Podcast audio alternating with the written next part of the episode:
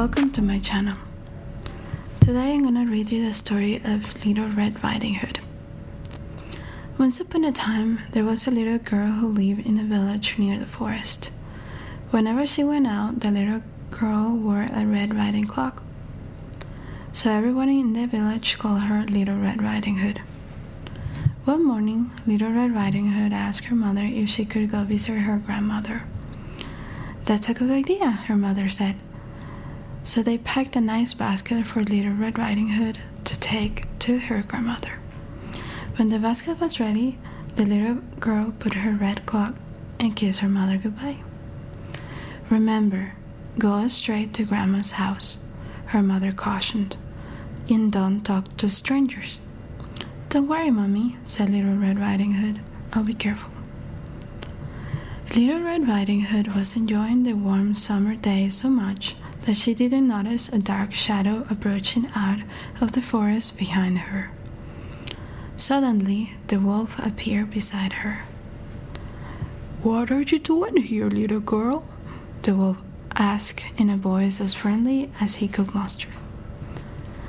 I'm on the way to see Grandma, who lives through the forest near the brook. Little Red Riding Hood replied. Then she realized how late she was and quickly excused herself, rushing down the path to her grandmother's house. The wolf, in the meantime, took a shortcut. The wolf, a little out of breath from running, arrived to Grandma's and knocked lightly at the door. Oh, goodness, my dear! Come in, come in. I was worried sick that something had happened to you in the forest, said Grandma, thinking that the was her granddaughter. The wolf let himself in. Poor Granny did not have time to say another word before the wolf gobbled her up. The wolf let out of a satisfied burp and then poked through Granny's wardrobe to find a nightgown that he liked. He added a freely, freely sleeping cap and, for good measure, dabbed some of Granny's perfume behind her his pointy ears.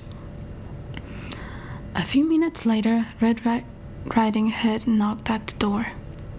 The wolf jumped into bed into the bed and pulled the covers up over his nose. Who is it? he called in a crackly voice. It's me, Little Red Riding Hood. Oh, how lovely! Come on, my dear, croaked wolf. When Little Red Riding Hood entered the little cottage, she could scarcely recognize her grandmother. Grandmother? Your voice sounds so odd. Is something matter? She asked. Oh, I have a tough cold.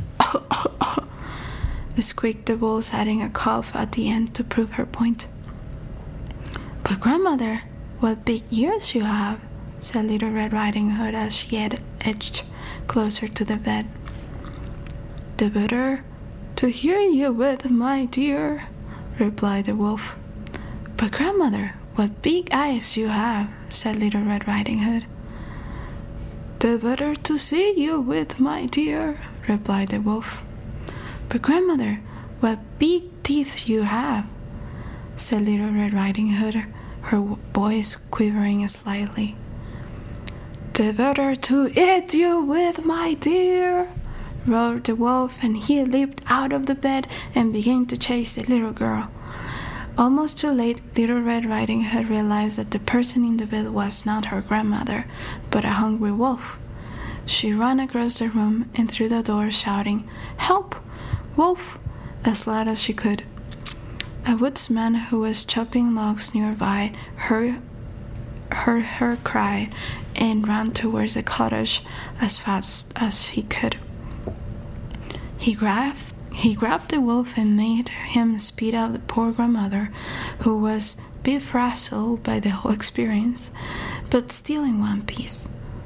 Oh, Grandma, I was so scared, sobbed Little Red Riding Hood. I'll never speak to strangers in the forest again. There, there, child, You have learned an important lesson. Thank goodness you shouted loud enough for this kind woodsman to hear you. The woodsman knocked out the wolf and carried him into the deep forest where he couldn't bother people any longer. Little Red Riding Hood and her grandmother had a nice lunch and a long chat. I hope you liked this story. See you again soon. Bye.